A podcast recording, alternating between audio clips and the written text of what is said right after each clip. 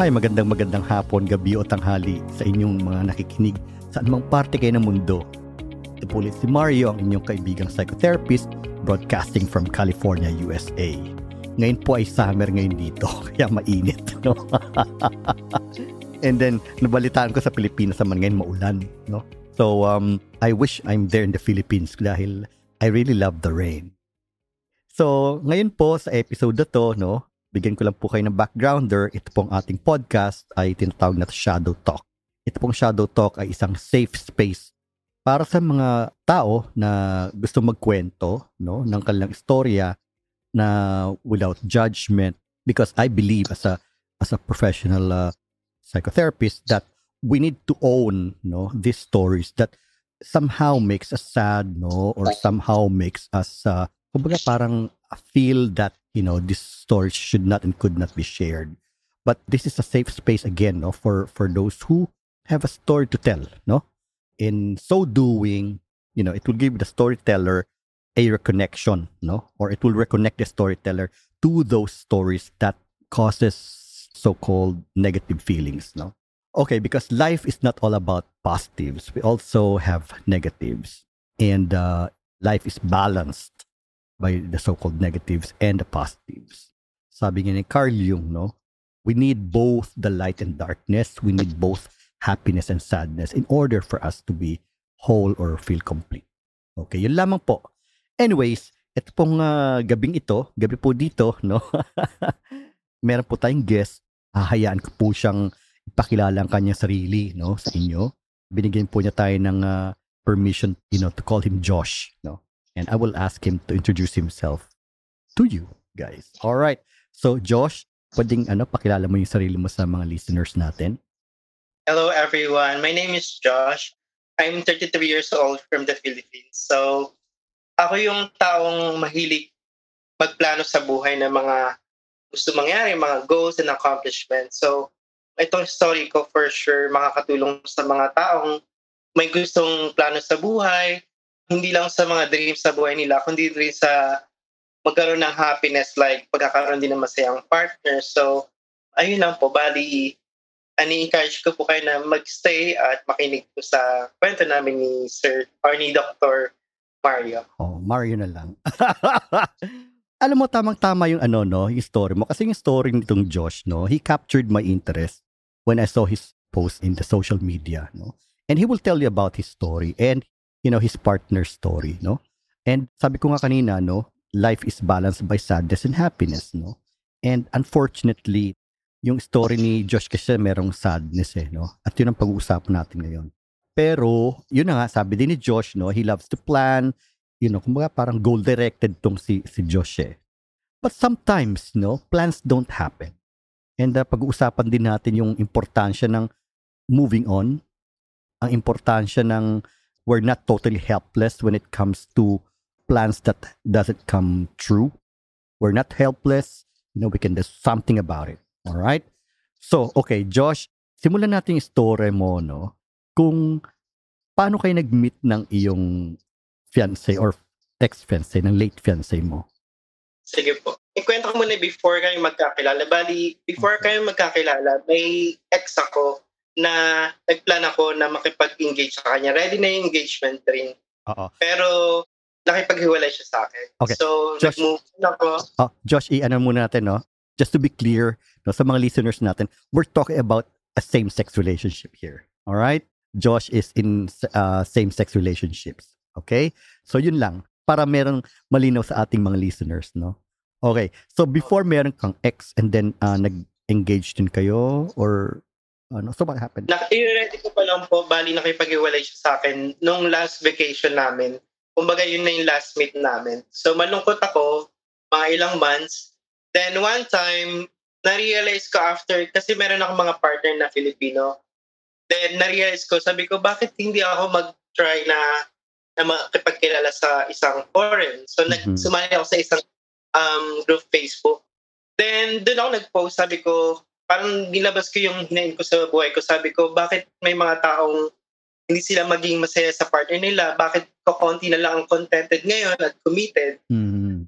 Di ba pwede masaya na isipin yung future kaysa isipin na lang na kung sino-sino or kung maging playtime. So instead of us na mag-focus sa future natin, bakit ganun yung mga tao ngayon? So nag-comment siya, sabi niya sa comment, I understand how you feel. Tapos sinabi niya na naunawaan niya ako, kukunti na lang daw ang mga taong committed. Tapos nagpalit kami ng mga comment hanggang sa nag-private message ako sa kanya kasi nag interested ako kasi iba siya sa mga taong nag-comment at nakilala ko. Sabi ko ganun. Pwedeng, sorry. Josh, pwede bigyan mo ng pangalan itong tao na to? Ang name niya po is Walter. Walter, So, okay. Yeah, And he's Walter. from So, from US, From the St. United Louis, States. Uh, from St. Louis, Missouri, and you're in Manila, right? Yes po. Okay, sige. All right. So we're talking about here, you know, uh, Filipino and American love affair, right? Okay. And then um, you're how old again, uh, Josh? 33, isa po 57. Okay, so 33 and Walter was 57, right? And so nag-meet kayo sa through Facebook. So nag-private message na kayo. And then you find Opo. him really different from other guys. What uh, made Yes, him different from other guys? Siguro isa sa mga gusto ko sa kanya is parehas ko din siyang goal setter. So when we chatted, most of the time yung niisip namin is our future. Kung ano yung magiging gusto namin sa buhay namin. Kagaya ko, ang gusto ko mangyari is gusto ko makasal. Gusto ko mag-build ng family. Gusto ko mag-prepare for retirement. Gusto ko mag kung pwede mag-adapt kasi since wala naman option tayo. So, ayun, yung is- gusto ko mag-adapt, gusto ko mag-prepare na sa pagtanda. Alam mo, Oo, gusto ko may makasama sa pag Uh-huh, uh-huh. You know, Josh, this is a heartfelt desire for many people, right? We need people kasi we need intimate connections. We need, you know, intimacy, you know. And what you just said mirrors the dreams and aspirations of many people, whether they're straight, gay, or bisexual. All right. Marami sa atin na may pangarap na ganun, di ba? Yes, tama po. And gusto ko rin sa kanya yung respect niya sa akin. Kasi may mga tao na, alam mo yun, yung they take advantage of you. Oo, You know what I mean? oo. Pero siya, hindi ko naramdaman yun sa kanya. Kumbaga, nandun yung respect niya and love. Bonus na lang yung mga ganong, alam niyo po yung sinasabi ko. Oo, oo. So, ayun, yung nakita ko sa kanya. At family-oriented din siya. So, hindi lang ako yung minahal niya paunti-unti. Minahal niya din yung family. Oh, okay. Wow, that's so heartwarming to hear. So when did you meet or got introduced through this uh, social media? When did that happen? So, last year lang po siya nangyari. Then, nung nag-private message ako sa kanya, nag-usap kami ng konti. Tapos, one month siyang hindi nagparamdam. Nagtaka na lang ako. Sabi ko, ay, ba't kaya? Tapos, nag-message ulit ako. Nung nag-message ako, doon na nagtuloy-tuloy yung pag-uusap namin. Sabi niya, naging busy lang siya. Then, from there, ang dami namin na pag-usapan about us. Then, nag-decide siya nung February, yung December, nag-book siya ng flight para dumating siya dito ng February 2022. All right. Okay. So this year, no, lumipad siya ng Pilipinas ng February Opo, for a month siya dito, nagbakasyon. for one month. Wow. Okay. So, yun na no, bali si Walter nag-book ng ticket no nung December para makapunta siya rito ng, ng February of 2023. Yes, po nung una hindi ako naniniwala kasi tayo mga Pilipino may joke nga nakasabihan na hanggat hindi nagbubook ng flight, wala kang evidence. Oo. Huwag kang maniwala. Pero, nagulat ako nung pinarward niya sa akin, ay, oo nga, totoo. Tapos, chinek ko siya sa Doha, Qatar. Chinek ko yung flight number, lahat. Totoo nga siya. Sabi ko, ah, Oo. okay. Doon niya napakita lang na, seryoso talaga siya. Imagine, Oo. ilang beses, ilang months na kita usap. Oo, I see, I see. How long kayo naging LDR? In an LDR or in a long distance relationship? Total of how many months? nagkakilala po kami September lang last year. Tapos, nag-book siya ng flight ng December. Magka-chat tayo from September to December. Then February, nandito na siya. Talagang ano ah, go-getter kayo ah. Oo, kaya nagulat ako. Kasi sabi ko, ang ikli lang pala ng panahon na magkasama tayo. Pero pang, ang tagal na natin magkakilala. Oo. oo, Parang ganun po. oo. Kasi alam mo, it's not with the time eh, no? But it's the, with the quality of the intimacy of, you know, ng mga istorya nyo, no? Bali, talagang ah, goal setter kayo, go-getter kayo na tipong, alam mo yun, hindi- umaksyon na agad talaga na September, Oo. October, November, and then nagpo-book na, which is good. Nung una, kasi sabi ko, chat-chat lang. Kasi ganun naman yung minsan yung iba. Pag nag start pa lang sa chatmate, parang isipin mo lang, ah, okay, parang getting to know.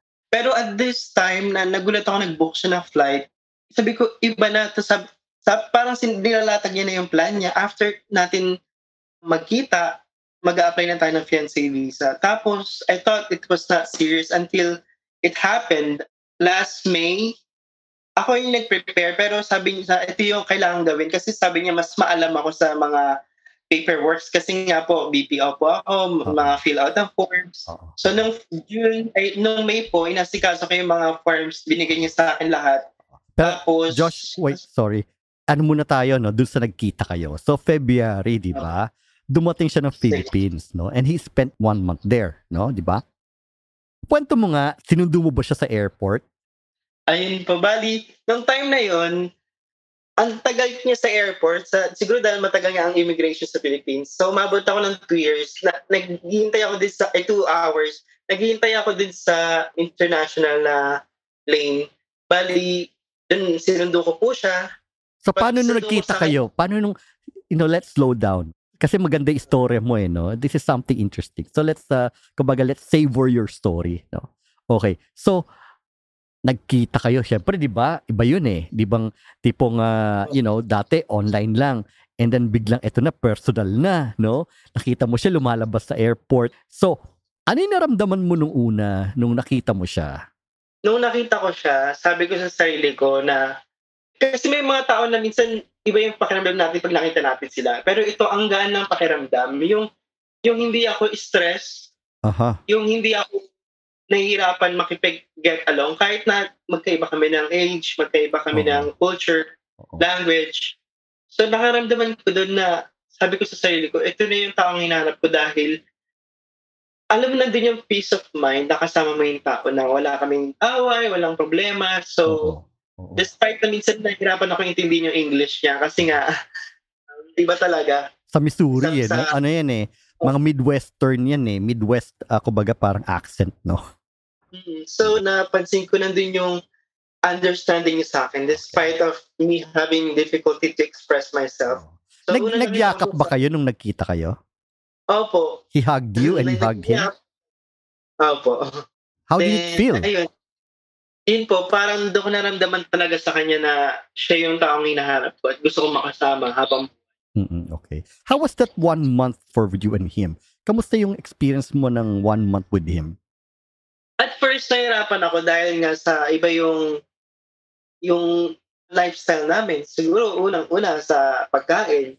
Oo. Then, siguro na rin sa marami siyang pag-uugali na iba ako. Kasi nga, kahit na uh, magka-relasyon kami, may, may age gap pa rin. Pero iba, kagaya ng there are times na may magmilig ako mag-phone tapos siya hindi siya mahilig mag-phone pag kumakain. Ganun parang sa culture yata na hindi hindi gumagamit ng phone habang kumakain, parang ganun. May mga differences man kami, pero sa umpisa nahihirapan ako hanggang sa unti-unti na nakikilala namin yung bawat isa. Ah, I see, I see. Oh. Siyempre kasi nga, no, 33 at 57. So, kumbaga merong age gap. At, and at the same time, kumbaga parang, uh, well, hindi parang, talagang merong cultural difference. No? Opo. Oo. Tapos doon ko na-realize na sa tagal namin magkasama ng isang buwan, sa bahay kami, tapos nagka-travel, may mga misunderstanding, pero mas pinipili namin pag-usapan yun at the end of the day. At mm-hmm. doon ko naramdaman lalo na sabi ko, ito yung gusto kong tao kasi hindi kami natutulog ng nag-aaway. Aha. Pinag-uusapan lahat ng bagay. Tapos doon ko naramdaman na sabi ko sa sarili ko, yung one month, Peter, doon ko naramdaman na gusto ko siya makasama habang buhay dahil gusto ko yung kami as partner, nagtutulungan na magkaroon ng pasensya, nagtutulungan na makilala ang isa't isa mm-hmm. at mag-adjust sa bawat isa. Kasi hindi lang porkit nasa Pilipinas siya, ay, siya mag-adjust sa atin kasi bisita siya or mm-hmm. ako mag-adjust. It's about understanding both differences Oo. and diversity. Oo, tama, tama. Okay, so bumisita siya sa Pilipinas, no? Nakilala ba niya pamilya mo? Opo, nakilala niya nung nagbakasyon kami sa Boracay, kasama namin yung family ko. I see, okay. Kamusta naman yung, yung reception ng family mo sa kanya at yung paano yung reaction niya sa family mo? Kasi yung family niya dyan, hindi sila okay. So, simula ng bata siya, hindi sila okay ng family niya kasi maaga siyang nangulila sa parents. Bata pa Aha, lang. okay. So, konti lang ang contacts niya with family. At dahil doon, nung nalaman niya na tanggap siya ng family ko, mas minahal niya yung family ko. Kapag birthday ng family ko, oh, can you give something for for her mother, for father, ganun. Lalo na yung father, safe Mother's Day. Oho. So, nung nandito siya, tanggap siya ng family ko. At nung umalis siya, patuloy pa rin nakikipag-communicate yung family ko. Tuwing nag-video call kami, pinapakita ko yung parents ko, yung sister ko. Yeah. That's good, no? Tayo mga Pilipino kasi, di ba? Talagang ah, many of us, no? Hindi naman lahat talaga sa atin, no? Pero many of us, no? Meron tayong close family, ano eh, bond, di ba? And uh, for many Westerners kasi, no? Hindi ganun eh. Ano usually si ang mga Western people, like this includes Americans and and Europeans, no? Very independent. So, hindi sila ganun. So, it's something that uh, they find heartwarming sa ating mga Filipinos or Asians in in general. No, yung pagiging family-oriented natin. Yes po, tama yun. Nung una, expect ko lang na ipakilala ko, get to know, parang ganun po. Pero, pero nung patagal ng patagal, lalo na umalis siya, lagi kong pinapakausap sa kanya yung family ko para at least maramdaman niya na hindi lang ako yung pinili niya, pati na rin Tama, oo. Okay, Josh. So sabi mo, 'di ba, kanina, no, na tipong after he left, did he ask you to uh, gather all the documents kasi i-apply na niya ng fiancé visa ikaw para mapunta ka ng Amerika. So how did it happen? Ano yung napag-usapan nyo? since ako yung mas mahaba yung oras at cheaper dito yung pag-print kasi yung work niya, nurse siya sa so bali Ah, nurse siya. Okay. may laptop siya pero wala siyang printer so since na dami ng documents na yun na kailangan ang dami talagang kailangan na evidences so ang Oo. ginawa ko I volunteered sabi ko dito na lang natin i-print tapos isi-send ko na lang sa'yo tapos i-send mo na lang this sa office ng fiancé visa Oo. Ano yung mga documents na sinend nyo? Yung una, yung form ng fiancé visa application, 129F. Tapos Mhm. yung pangalawa, letter of intent to marry. Tapos yung pangatlo yung love story. Maganda yung love story. Gustong gusto niya kasi ako yung gumawa nun. Tapos nandun lahat ng emotion na meron kami. Tapos yung sunod yung mga pictures namin, family Mhm. pictures, friends. Then chat logs, mga pag-uusap namin sa Right. lahat po. Tapos yung mga ticket namin, lahat, any evidence po na kailangan to prove na may relationship talaga kami. Okay, oo. Okay. Bibigyan ko lang ng background yung mga listeners natin tungkol sa pinag-uusapan natin, no? Alam niyo mga listeners, no? Ang Amerika kasi ay isa sa 30, 30 countries in the world, no? Na merong same-sex marriage. So, sa mga bansang ito, legal po ang pag-aasawa ng parehong lalaki or parehong babae, no? And under the law, no, ng mga bansang ito ay pantay ang pagtrato sa kasal ng ng same sex at kasal ng sabihin natin ng mga quote unquote straight no? Walang discrimination yan. And among the privileges ng kasalan is pwede mong dalhin dito yung foreign partner mo. Like for example no American citizen ako. Ganyan din kasi kami ni Waswit no? Ganyan din yung story namin no? So magka-file ako ng fiancé visa para makarating dito yung foreign partner ko at dito kami magpapakasal. Kasi wala namang same-sex marriage sa Philippines eh. Kaya kailangang dalhin dito sa bansang ito para mapakasalan. So yun po yung pinag-uusapan namin na fiancé visa. Fiancé meaning like, you know, you're engaged and you have the intention to marry this person. No? So yun po yung ano, yun po yung fiancé visa. As a backgrounder lang po. Okay. Opo, and advice ko rin sa iba kasi I forgot to tell you na nung February 14, nag-propose pala siya sa akin nung nasa Boracay. Ah, okay. Let's backpedal here, no? So, how did it feel when when and what what happened? How did he propose to you? Can you tell the listeners? Nakaka-excite naman, excite ako ah. Nung una, hindi ko expect kasi sabi niya sa akin na uh, you have to prepare for us to go out for a dinner, mga ganun po. So, Mm, then, nagkaroon ng problem, sumakit yung tiyan niya. nung tanghali. Then, hindi kami natuloy. Sa room lang kami. Tapos, nag-propose siya sa akin na sa room namin, nagpabili na lang siya ng food. Then, doon, binigay niya sa akin, na-surprise ako na binigay niya sa akin yung ring. So, may naka-ready pala siyang ring. Oh, right. Okay. What did he tell you? What exactly did he tell you? Sabi niya, um, will you marry me? Sabi niya. Tapos, na- nag-guess agad ako. Tapos, na, naluha kami parehas. Sobrang saya namin na dumaan na kami sa ganun. Kumbaga, inaisip ko rin na going back from months pa lang nakakilala namin ang isa't isa. Pero, yung plan namin sa sarili, yun, from being partner for a few months, then naging fiancé ko na siya noong February. Mm, I see. Okay. Okay, so binigay ka niya ng ring, ano? And then, uh, sure, sinabi mo yes. right? You know, kasi once that happens, no, you've crossed a threshold eh. Kumbaga parang nag-iba na yung ano mo eh, yung ano nyo, ng relationship nyo, no? From just boyfriend, boyfriend, no, naging fiancé. Listeners, ang fiancé kasi, that means, no, you're already engaged and you're not free to have a relationship with others anymore, no? Yun yung ano eh, kumbaga parang nabakuran ka na. yes, I agree. Iba pala yung feeling na, iba kasi yung pagiging partner, boyfriend, girlfriend, parang ganun. Ibang level yung fiancé. Para sa akin yung fiancé is, next step nun is marriage na. So, kumbaga, wala na yung moment na yung tampuhan na todo, mag-aaway, ganun. More on thinking about your future na. Yung next step nyo na magkasal at bumuo ng family o ano mang plan nyo sa as partner. Pero yung level talaga ng pagiging fiancé talaga, ibang pakiramdam siya. So parang nandun ka na sa 100% committed ka na talaga sa partner mo. Kasi next na nun is kasal. Okay, all right. Okay. So yun, so Walter and you, no, nag-agree na na ano and then, you know, na-file yung fiancé visa mo, no, on your behalf, no? Tapos naka ano ka ng approval. Yes po, uh, we got our first approval last month lang. Tumagal din sa kanya dahil nga sa mga documents na meron siya like birth certificate. Ayun, so kumuha pa siya ng panibago. Then, since nawawala yung kanya before, do- so tumagal man siya pero masaya ako na nasubmit namin. Then, yun, last month po na-approve siya. And waiting na lang kami siguro mga, yung next approval, dalawa kasi approval lang ang kailangan. So next approval, let's say 12 to 15 months. So, Oh, Actually, no, Josh, no, madali lang. Alam mo yung inabot sa amin, no, when I filed that no, petition for Waswit, no, six months. oh, Six months. Actually, hindi lalampas yun ng one year. No, six months.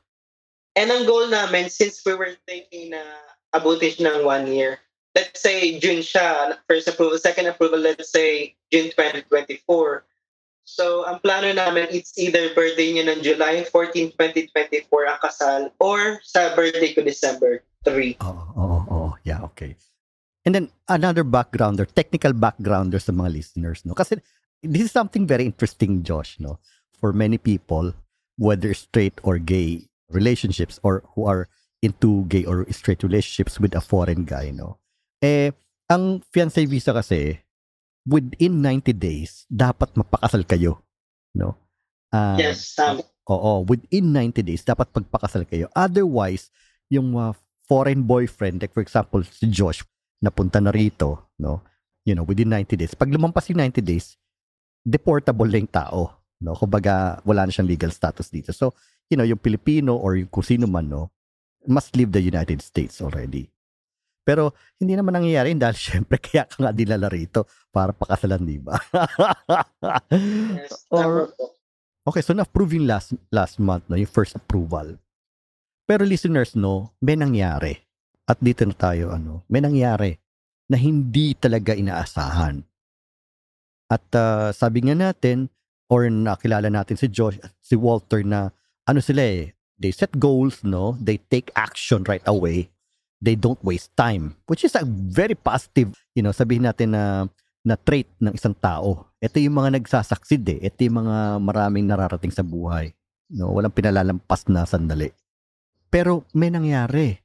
So, Josh, I would just uh, let you, no, to uh, tell the listeners what happened last week. Last week ba? Nung Sunday lang po. Nung Sunday lang. Sa ah, Monday, Sunday or Monday. Bali po, um, before ko ikwento yung nangyari sa kanya, last month din, nung June, nung na-approve, nag-decide ako na sabi ko, kasi mabilis na yung first approval, sabi ko, isu-surprise ko siya na bumili ako ng barong Oo. at pants. Sabi ko, bibili ako ng barong at pants para pakita sa kanya this coming July 14 kung ano ang itsura ng Filipino traditional wedding. Oh, wow. Suit. Aha. Pero alam niya na na gusto ko ng barong. Pero hindi niya pa alam kung ano itsura ko kapag suot yun. Kasi never pa ako nagsuot ng barong. Then, that time, sabi ko, isusurprise ko siya na mag, mag-photoshoot ako somewhere before July 14 para isend ko sa kanya today. July 14 na pala today. Mm, mm, mm. So, ayun, bali, I prepared. Sabi ko, gusto ko magpakita sa kanya kung ano itsura ko kapag kakasal. Aha, okay. All right. Okay. So, talagang you plan to surprise him to make his birthday special. Opo, and also para mas ma-look forward niya na ito yung mapapangasawa ko. Ito yung para something na magiging proud siya sa akin.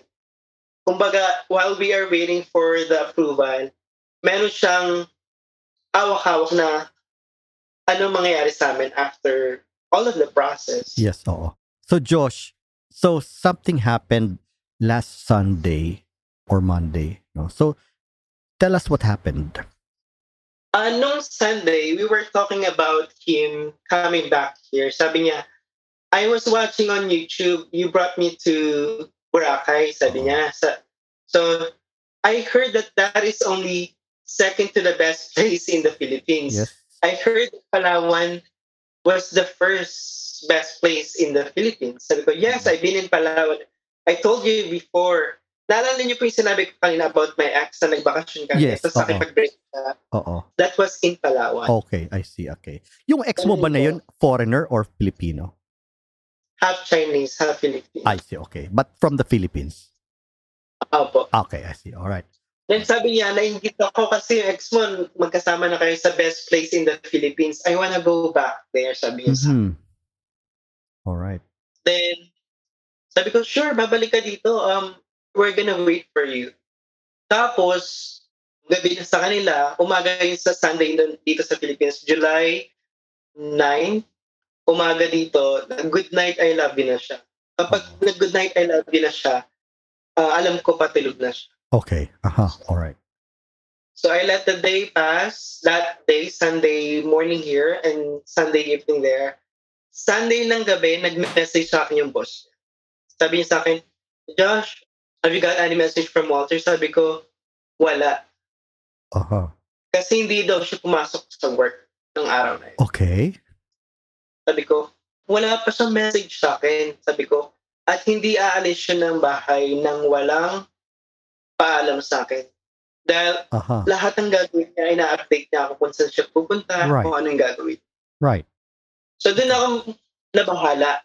Okay. Sabi ko sa boss niya, I know na sa room lang siya, hindi aalis siya nang walang paalam. Right. Can you try to check 911 or if you're able to contact his roommate, Oo.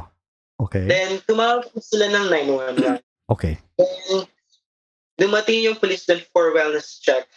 Sa US po, merong wellness check Okay. para sa mga taong mag-isa or kailangan na assistance o kailangan sila Right. check. So, dumating sila doon, kumakatok sila sa pinto, chinek yung yung buong bahay, walang sumasagot. Mhm. Okay. Aha. I requested them to break the door. Okay. So, Josh, ikaw yung tumawag ng 911 from the Philippines? Hindi pa po, bali yung boss na muna. Ah, yung So- boss yan tumawag ng 911. Pero Okay. tumawag po ako later. Mamaya ikwento ko po Sige, yung sige. pagtawag. Okay, alright. Bali nang tumawag yung boss niya ng ano, sabi ko, "Wa- can you tell them to break the door? Kasi siya po yung kausap ng police muna Oo. nung time na yun. Tapos sabi niya, no, we cannot. Since there's no family member inside or contact with any family member. Since uh, sabi ko sa inyo po kanina, wala siyang contact masyado with family dahil nga sa Oo. naging Oo. issue. Oo. So, ayaw ng police na sirain yung door. It will take them 24 hours to do that. Okay. Aha. Okay. Sabi ko sa boss niya, so, I'm sorry, uh, I, I don't want to offend any police officer. Go ahead. I feel, I Go ahead. felt bad kasi Sabi ko, it's about saving lives. Yes. I know my say may sakit po siya. Oo, oo. So, nung nagbakasyon siya dito sa Philippines, napansin ko na nahihirapan siyang maglakad kahit malapit lang. Nahihirapan Oo. siyang, siguro dahil na rin sa body build niya, nahihirapan siyang huminga. At yun yung na-notice ko sa kanya. So sabi ko, lagi ko siya nire-remind, lagi kami nag-aaway na drink more water kasi mahilig po siya sa soft drinks. Aha. Okay. Ano yung ba yung So, health gawin- condition niya? May diabetes pa siya? Meron ba siyang ano? Tinatanong ko siya about doon, hindi niya sinasabi sa akin. Ang sinasabi na may sakit ako. Okay, I see. Alright. Ako kasi yung taong pag pinag-uusapan yung ganitong bagay, talagang maano po kasi ako mausisa. Sobrang curious ako. oo. Alam niya na marami akong tatanong sa kanya. Kaya yung mga ganong bagay, ayaw niyang nag-aalala ako. Ayaw niyang, iniisip ko na inaalala ko siya lagi. Kasi nga, gusto niya mas maalaga siya sa partner kaysa Right. siya naalaga. Oo, oo. I see. Okay. So, yeah, okay. To continue with your story. So yun po, bali alam ko na maybe there's something bad, pero hindi ko pa ganun nako-confirm. Ayaw ko maging negative. Oo. Sarili ko. I just wanna know first, if you break the door, I wanna know first kung nandun ba siya o hindi. Sabi ng police din na nandun yung car niya. So, malak, dun tumaas lalo yung yung ano ko, yung positivity ko na nandun talaga siya sa room niya. Oo. So, sabi ko, break the door. Ayaw nila i-break the door. So, ang ginawa ko, nag-isip-isip ako ng paraan. Sabi ko, I have to call 911 to advise them to break the door. Sabi ko, Oo. If they can do if the boss cannot request for that, maybe as a fiancé, they will follow me. Sabi ko. Yes, So, ang yes. ginawa ko, nag-register ako ng Skype, nag-subscribe ako, international call from Philippines to US. Oo. And I called first, mga ano na yung madaling araw na sa Philippines. Sabi ko, my fiancé is in that room. I feel, sabi ko, alam ko, hindi siya aalis nang wala, walang paalam. Can you Oo. please check on them again for the second time for wellness check? Sure, sabi ganun ng police officer. Mga 3 a.m. ako tumawag. Oo. Sabi niya, call me back in 2 hours, let's say 5, to follow up with us. Okay. So tumawag po ako ng 5 a.m. Pagkatawag ko ng 5 a.m. ulit, nagpakilala po ako na, sa, na ako yung fiancé niya, taga Philippines. Sabi, you have to follow up with his boss. Sabi ko, ah, bak- bakit nililipat-lipat niyo ako? Una, Right. ako yung tumawag. So, kumbaga ako na yung... Responsible party. na to. Call, call ko na to. Iba Yes. yung call niya. Kung ano yung meron sa inyo about his boss, iba na yung details. Oo. Ako, ito yung gusto ko malaman on my end. Mm. Chinak niyo po ba siya? Brinake niyo po ba yung door? Sabi ko ganun. Tapos sabi ng officer, ayaw namin magsabing information, talk to his boss. Okay. Right. So, from that time, 5 a.m., naidlip muna ako kasi yung boss niya, sabi niya sa akin, pupuntahan ko na siya ng bahay, mga 8 a.m. Oo. Sa Philippine time. So, from 5 a.m., kinausap ko yung boss, sabi ko, sige na nga muna, ilinag ko na tong mga police, di na ako tatawag, makipag-coordinate na lang ako sa boss niya. Oo. Tapos yung boss niya, sabi niya, I'll go there at 8 a.m. So, 8 a.m. Manila. Oo. Sabi ko, idlip muna ako. From Aha. 6 a.m., natulog ako. And I had a bad dream. What did you dream? Sa dream ko po, kasama ko siya sa room. Kumbaga, yung room niya mismo, kasi nakikita ko yung room niya eh. Kabisado ko yung room niya. Kasi oo. nakita ko sa room niya, nakahiga siya, natutulog siya. Tapos sa dream ko, sabi ko, ginigising siya. Ah, labas na tayo. Sabi ko, may snow sa labas. Gusto kong makita yung snow, sabi ko. Tapos hindi na siya nag-respond. Tapos pagkagising ko, umiyak na lang ako. That's okay. That's okay. ko sa sabi ko sa boss niya, I told you, he's there. I dream about him.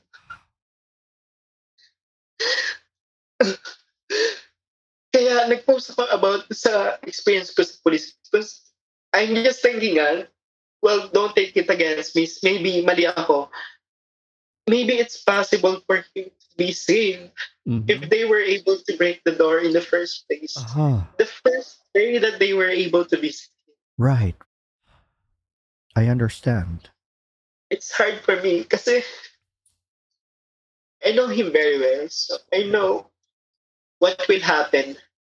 So after nag-visit yung boss niya, so nandun na siya sa place, hindi pa rin pwede open ang door hanggat wala yung police. So sabi ng police, on the way na sila. Nung dumating yung police, break na yung door. I received a text message or chat from his boss. Sabi, he's gone. Oh. Sorry.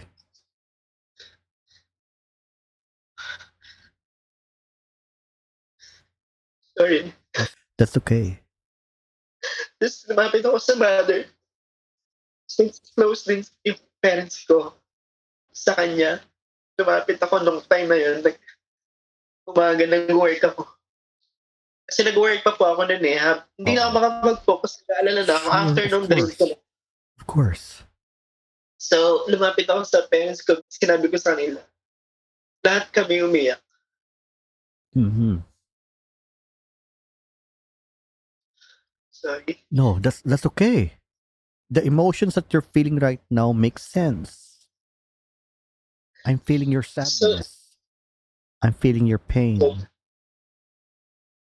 So, from on that day na first day na nalaman ko na nawala siya,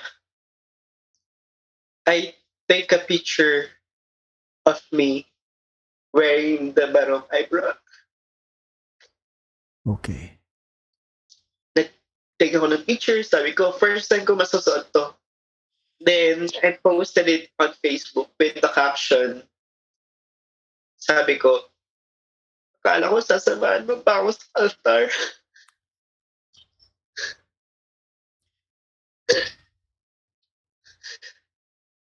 People usually cry whenever they say their vows, Mm-hmm. but I'm crying because I can no longer say it you. Feeling ko lahat ng lahat ng bagay ng plano nawala. I was asking God kasi sabi ko we're both happy if that's all what we wanted. Why is it so hard? Napagbigyan man lang kami. Uh-huh. Kumbaga, I told you he was having problem with his family and all his life was about working so much. Nagkaroon naman siya ng relationship before but all of them were messed up. Mhm, So, mhm, mhm. sabi niya, every time na nakakausap ko siya, lagi niya pinaparamdam sa akin na ako yung best. Bakit ako yung soulmate? Uh-huh. Every day niya pinaparamdam ko sa akin na wala na siyang hihilingin pa kasama lang ako. And whenever he says those words, ganun din yung pinaparamdam ko kasi nararamdaman ko yun. Mhm. Wow. It's just sad kasi hindi ko in-expect yung ganitong bagay. Mhm. Yung feeling ko na we have like um, naka-line up na plans eh. Kagaya Yes. yeah. na sinabi Yes, yes, kumbaga, andun na kami, kundi na lang yung team. yes, yes. Hindi pa sa binigay. Abot kamay na Yung eh. feeling, oh, yung feeling na, Lord, bakit naman kayo pa? Pwede naman siguro pag sa mga ilang years, bigyan niyo lang kami ng chance na Mhm. makabuo ng mga ibang memories. Uh-huh.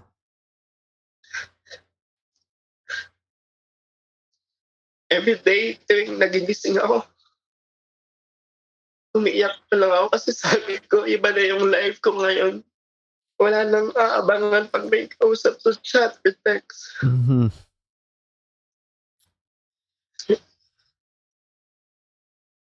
Wala na yung magsasabi sa akin na mga na mahal niya ako, na special ako. Uh-huh.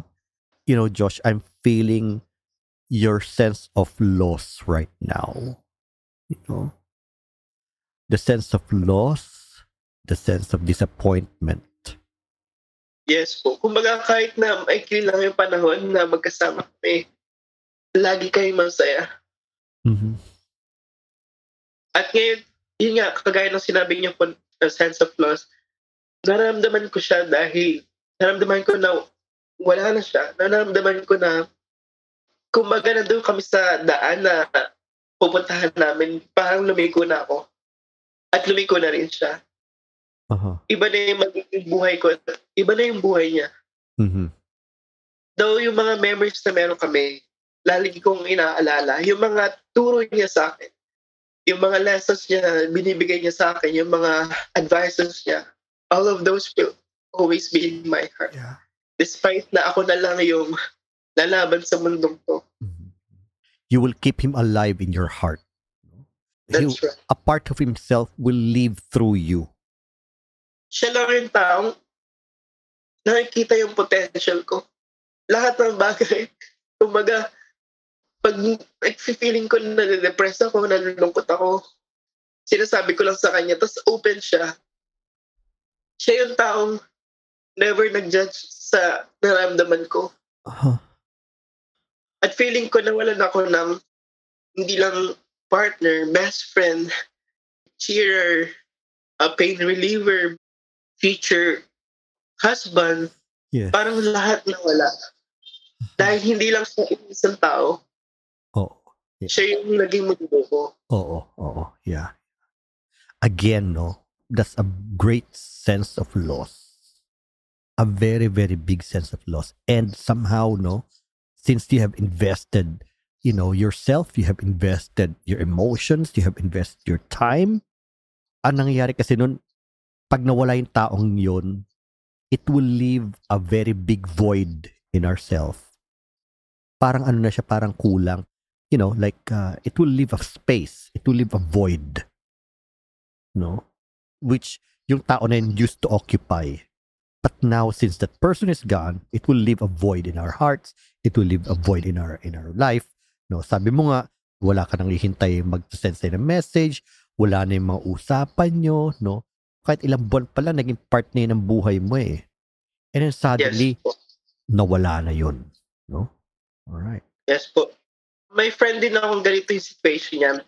And she advised me na kausapin mo pa rin siya. So ginagawa ko pa rin siya kahit na, alam mo yun, yung, sa iba mukha siyang masagwa, a little off, or crazy. No. Pinakausap ko pa siya, nagpo-post ako sa Facebook niya. Pinapaalam ko sa kanya kung gaano ko siya kamahal. Mm-hmm. Pinapaalam ko. Though I know for sure that I will not get any response Yes. I'm just hoping na nakikita niya ako, na pinapanood niya ako. Okay. Araw-araw ko na pinagdarasal ko na sana makayanin ko yung pain. Kasi kagaya ng ng sinabi nila, pag nawalan tayo ng mga sa buhay, hindi talaga tayo nakaka-move forward sa pain na naramdaman natin. Natututo lang tayo handle or manage yung emotion na yun. Yes, yes, that's true. Our relationship to those persons, no, doesn't really end. Like what you said, no, we learn how to live with the pain. But time, you know, meron capacity ang time to really heal. Pero sabi nga natin, no, malaking kawalan siya sa'yo. At malaking kawalan din sa kanya, no, yung relasyon niyo. Yes, po naisip ko din, siguro kung nakikita niya yung situation ko ngayon, magagalit siya sa akin kasi siya yung taong iniisip yung happiness ko over himself. So baga priority niya ako. if he's watching you right now, if he is with you in your room right now, no, he would feel your love. He would feel, no, your sorrow. He would feel the sense of loss, and he would feel Yes. his importance to you. And with that, no, I think he's very happy. So yun nga, no. I mean, again, a part of that is the sense of loss and then the disappointment kasi may mga pangarap kayo, hindi na mo tutupad yun, no? Yes po, I was really excited na sa approval ng aming K1 visa. Oo. Kasi sabi ko, right away we will get married para at least maplano na natin yung magiging future natin. Kasi ako yung taong ayokong i-procrastinate yung bagay. If you can do it now, why not do it? Yes, exactly. Yeah. A go-getter. And isa din yung natutunan ko na bilang partner niya, nagkaroon kami ng mga goals. Kumaga, isa yung plano namin. Doon po, natutunan ko na habang ginagawa dapat yung mga ganung bagay, make sure na lahat ng aspects ng life, kinakamusta natin yung partner natin. Siguro one thing na natutunan ko is is to always check your partner, not just about your relationship, about also sa health, Mm-hmm. situation, sa nararamdaman nila, or anything, kung meron bang kailangang ipa-check up, things like that. So that's, sometimes I I have a guilt na maybe sa sobrang saya namin, nalilimutan kong i-follow up sa kanya, how's your health? Mm-hmm. So for me, that's my failure as a partner. Though I always check on him, but since he refused to provide information, so probably that's one of the reasons too. Yes, oo. I mean, set yourself free from that guilt. Because in the first place, no, you showed your concern. But for some reason that he only knows, no, kumbaga parang he withheld that information from you, no, kahit intimate partners kayo. Siguro ayaw nga niyang mag-worry ka, no, knowing you. But set yourself free from that guilt. No? Because you really intended, the intention was there. You really intended to be there for him, but it was his choice, no? That uh, you know he uh, withheld that information from you. So forgive yourself, set yourself free from any self blame. Okay. So thank you. Oo. All right. So ito na nga no, yung nangyari na yan no. So again, like what I said, no, time heals. Ang panahon, no, meron yung ano eh, and you're still young, you know, you'll still meet a lot of people and you do, you know, based from, you know, this interview with you, it, it really seems to me na, you know, you're someone that who's very loving, who's very dedicated to the person na mamahalin mo. Yes po. Siguro dahil, kasi sabi ko sa sarili ko, gusto ko someday ma, ma ang asawa, gusto ko magkaroon ng mga anak, hindi man by blood or biologically, gusto ko magka-adapt, parang ganun po. So, gusto ko habang bata pa lang ako, is nagagawa ko na siya. And also, dahil na rin sa, siguro na, ang daming nagiging problema ng mundo, parang, I want myself na i-set ko yung sarili ko sa mga bagay na positive. Mm-mm, mm-mm. Yeah, okay. All right. So, Josh, no? I mean, you really showed your grief. You really showed your sense of loss. You really showed your sorrow, no? All right. How does it feel right now?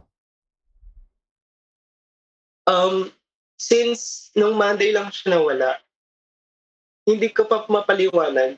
Feeling ko, ang laking kulang ng buhay ko na wala siya. Yes. ramdam ko na wala yung process siya. Tapos, hindi ako makapag-isip pa ng mga susunod na plano ko. So, kumbaga, I just let the grief na may labas Yes, oo. para somehow, unti-unti kong ma-accept. Minsan niisip ko na maybe this is just a nightmare. Mhm, mhm. And I wanna wake up from this. I'm Yeah. just thinking na, totoo to. Maybe, Oo. Uh, yun nga po, na natutulog lang ako or what. This is something so tragic. Yes po. Mhm.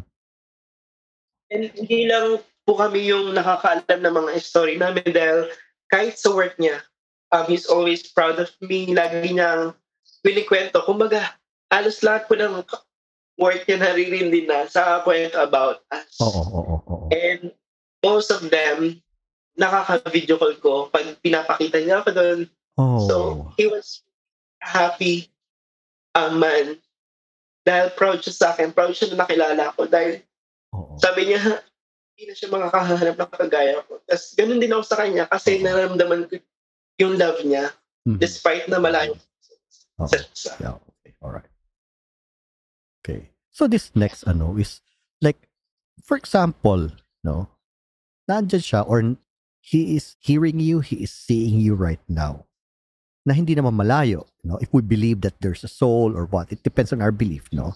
All right. So, if that's the case, meron ka bang gustong sabihin sa kanya right now at this very moment? Um, naisip ko din yan. Sabi ko, paano kung nandito siya sa tabi ko?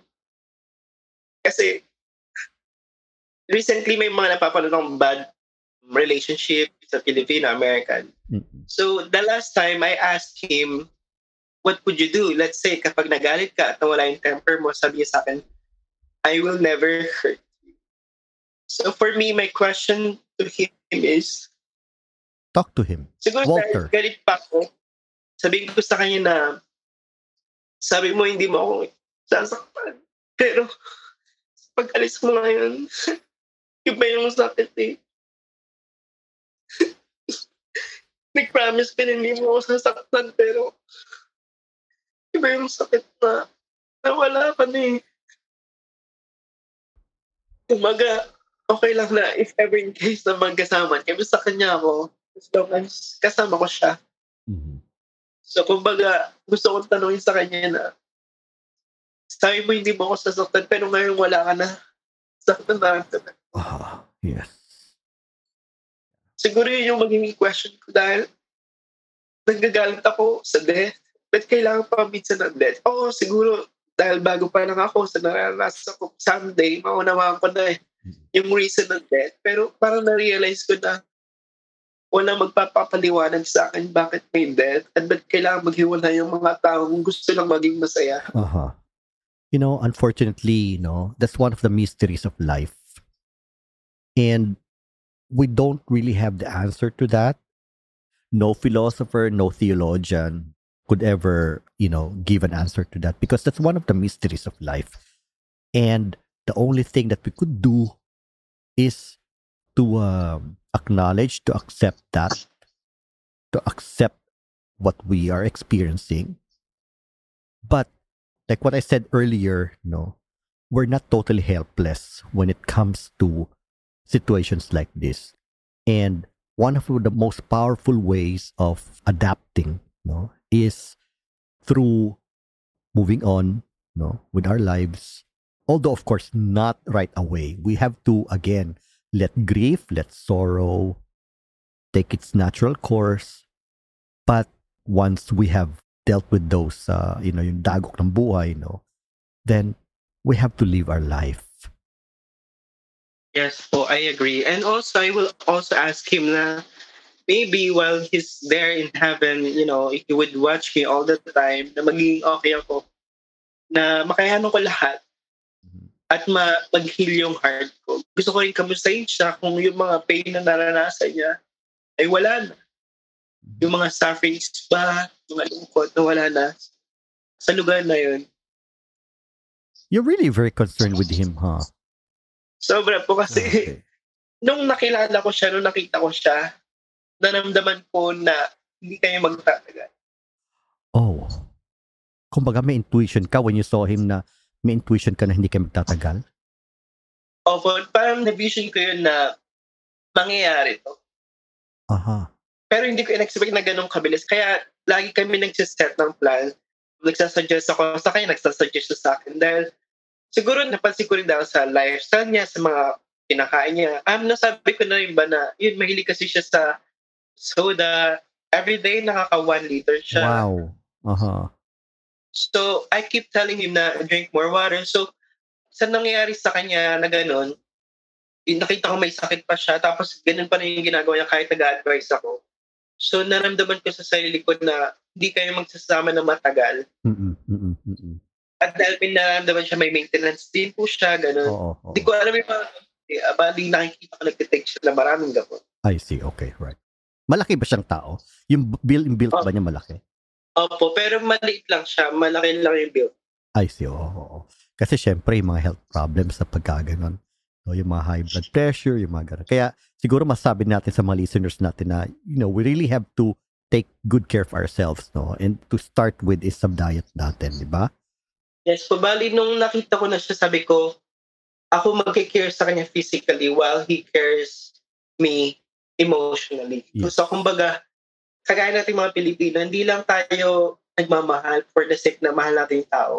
We care about them physically. Minsan, yung nag-prepare tayo ng food, mahilig siyang kumain ng mga food na niluluto ko. Lalo favorite niya sinigang, tinola talagang simot. So, Mm-mm. kumbaga, as a Filipino, yun yung advantage natin. Whenever we take care of someone, it's not just about taking care of them by saying, I love you or what. But it's also about being hos- hospitable sa kanila, talagang inaalagaan natin sila physically din. Oo, oo. Then, sila naman mga foreigners or may yung partner ko, inaalagaan niya ako emotionally by making sure na okay ako sa naramdaman ko pag malungkot ako, pag may problema. Oo. So, he's a good listener and a pain reliever sa akin. I see. Okay. Wow. That's something, what you said about a pain reliever. Talagang, that's a very powerful image, no? Na ano, yung quality ng relationship niya talaga, no? Yeah. That says a lot. Alright. Yes po, bali, uh, most of the time kasi may mga, alam niyo po yung minsan pag may nainis ako, nainis ako sa kahit anong bagay, na-stress ako or may problema ako, siya agad yung sinasabihan ko. Though, hindi man nare-resolve lahat ng bagay, pero ang sarap sa feeling na may taong nakikinig sa'yo na hindi ka hinuhusga. Mhm, That's true. All right. We've actually, uh, you know, come to the end of our interview. Ano yung sa tingin mong lesson na share mo sa mga listeners natin? You know, based from your experience with what you just told us. Ang lesson, marami po akong natutunan. Gusto ko na i-cherish nila yung bawat moments na meron sila, hindi lang with partner, with, with boyfriend, girlfriend, with al- also with their loved ones, with family, friends. Kasi yun yung tinuro sa akin ng aking partner. So whenever Mhm. we have occasion, laging sasabi, dali mo dito yung parents mo. Mother's Day, dali mo yung parents mo. Father's Day, mag-relax ka. Sabi, lahat, kumbaga, wala man siya dito, pinaparamdam niya yung support. Then, ayun, pag nag-uusap kami, at pag may mga misunderstanding kami, walang gabi na pinapalagpas. So, we make sure before we go to bed, lahat ng misunderstanding or issue na resolve siya. And, yun po, cherish every moment, be more understanding of each other kasi kahit ano pang differences natin sa bawat isa, at the end, gusto rin lang naman natin maging masaya ang bawat isa. So, we have to be more patient. We have to be more loving. Ipakita natin habang kasama natin yung mga taong kasama natin, yung mga mahal natin sa buhay. Kasi in the end, hindi na natin iba ibabalik yung... So, eh, yung experience ko sa partner ko, wala akong regret. Masaya kami parehas. Na-cherish namin lahat ng memories. At siguro yung lesson talaga na pagsisisi ko talaga, yun nga yung sinabi ko na we all have to check our partner in every aspect of life. Hindi lang sa sa nararamdaman nila, hindi lang sa problema sa buhay, or kahit ano pa man, i-check din natin especially yung health nila. Are they good? Are they breathing well? Are they fine? Are, are they feeling something or are they sick? Because yung nalaman ko, nagkaroon na heart attack yung partner ko before. I see. Okay. All right. Well, thank you so much, Josh. No? Pero again, let me reiterate this to you. No? Sabi mo nga, no, na you feel bad, no? And you, you're sensing a sense of failure on your part no? dahil hindi mo siya na-check yung health niya. But you did. You tried. No? But Yes. again, he chose, for whatever reason, he chose to withhold it from you. So please forgive yourself. Set yourself free from any guilt. Set yourself free from any responsibility for that. Because you tried your best. You had the best intentions. You intended to check on his health. But again, he withheld the information from you. So, yun lang, no?